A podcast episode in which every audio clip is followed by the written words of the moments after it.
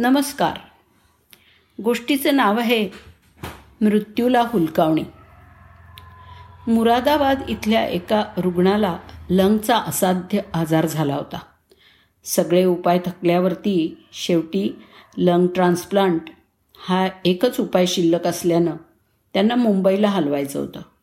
पण रुग्ण अत्यवस्थ असल्यामुळे एअर ॲम्ब्युलन्स म्हणजेच विमानानेच हलवावं असं ठरलं.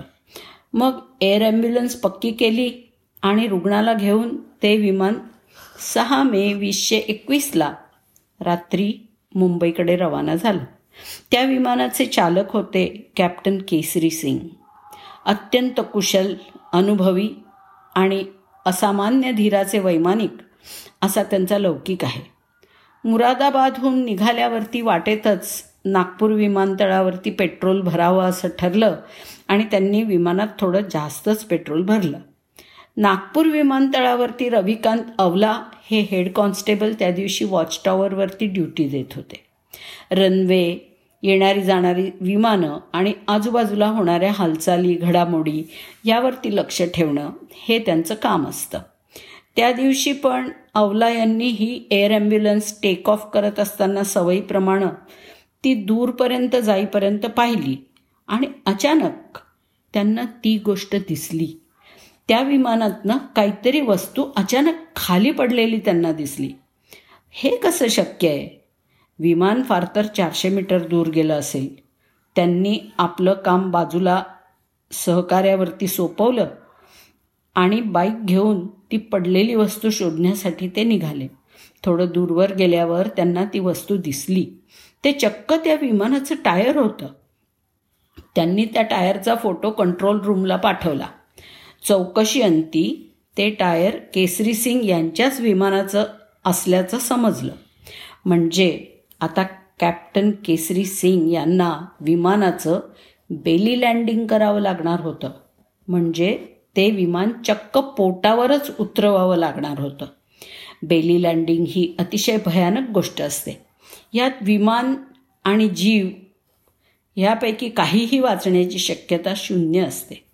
कॅप्टन केसरी सिंग यांच्या माहितीतल्या सगळ्या बेली लँडिंगमधल्या व्यक्ती या मरणच पावलेल्या होत्या.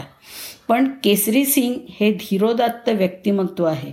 त्यांनी शांतपणे एक एक निर्णय घ्यायला सुरुवात केली. विमानातील सर्वांचे प्राण वाचवायचे होते. तोपर्यंत विमान औरंगाबादपर्यंत आलं होतं. कॅप्टन आता अशा विषयातला कोण तज्ज्ञ आहे त्यांची नावं आठवायला लागले. आणि त्यांना नाव आठवलं. कॅप्टन हीर. त्यांनी टॉवरला कॅप्टन हीर यांच्याशी संपर्क करून द्यायला सांगितलं. त्यांना ताबडतोब जवळच्या विमानतळावरती जाण्याचा आदेश निघाला. खरं तर ते सुट्टीवर होते पण त्यांनी धावत पळत राऊरकेला विमानतळ गाठलं. मग दोघं मिळून एक एक निर्णय घ्यायला लागले. विमानात भरपूर इंधन भरलेलं होतं. इतक्या इंधनासकट लँड झालं तर निश्चितपणे स्फोट झाला असता. तेव्हा आधी इंधन वापरून संपवावं लागणार होतं. म्हणजे ते विमान चक्क अजून अडीच तास हवेतच फिरवावं लागणार होतं. अर्थात तितकं फिरवायला जागा लागते. मुंबईत दर मिनिटाला एक विमान उतरत असतं किंवा चढत असतं. त्याचं काय करायचं? पण शेवटी विमान दोन तास फिरवण्यासाठी जागा आणि वेळ दिली गेली. आपलं टायर खरंच निखळलं आहे की नाही याची केसरी सिंग यांनी कंट्रोल टॉवरकडून खात्री करून घेतली होती. विमान फिरतं ठेवून पेट्रोल जाळणं सुरू झालं. लँडिंगसाठी एका ठराविक उंचीवरती खाली आलं की विमानाची दोन्ही इंजिन्स आणि सर्व इलेक्ट्रॉनिक्स यंत्रणा आग लागण्याची शक्यता थोडी कमी करण्यासाठी बंद करायची अशा सूचना आल्या होत्या. इकडे फायर ब्रिगेड आपत्कालीन व्यवस्था कामाला लागली. खास ॲम्ब्युलन्स सिक्युरिटी फोर्सचे जवान तैनात झाले. आता विमान लँडिंगसाठी पण तयार झालं आणि परत एक संकट आलं. विमानाचे हेडलाईट्स टायर बाहेर आले की आपोआप चालू होतात.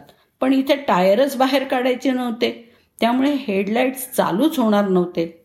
मग अंधारातच लँडिंग करायचं ठरलं. मग विमानतळावरचे बाकीचे सगळे लाईट्स बंद करून धावपट्टी तेवढी उजळून काढली. तिच्यावरती आग विरोधक फोम टाकण्यात आले. फोम आणि पाणी फवारण्याच्या अग्निशमन दलाच्या गाड्या सज्ज झाल्या. त्यांना विमान लँड होताच विमानासोबतच फवारणी करत धावायचं होतं. आणि तो संदेश आला. द बर्ड इज लँडिंग इतकी विपरीत परिस्थिती असतानाही दोन्ही इंजिन्स बंद असतानाही कॅप्टन केसरी सिंग यांनी अगदी अचूक धावपट्टीच्या मध्यभागी लँडिंग केलं. विमान घसरत घसरत एक किलोमीटर पुढे गेलं. त्याच्याबरोबर फोम फवारणाऱ्या गाड्या त्याच वेगाने फवारणी करत धावत होत्या. अखेर विमान थांबलं. सारे श्वास रोखून पाहत होते. विमानाला आग लागली नव्हती. ना स्फोट झाला होता. सर्वजण सुरक्षित मुंबईत उतरले. बरोबर आणलेल्या रुग्णाला नानावटी हॉस्पिटलमध्ये रवाना करण्यात आलं. कॅप्टन केसरी सिंग रविकांत अवला आणि कॅप्टन हीर या सर्वांच्या अचाट धैर्याची ही कहाणी आणि त्यांची कमाल. धन्यवाद.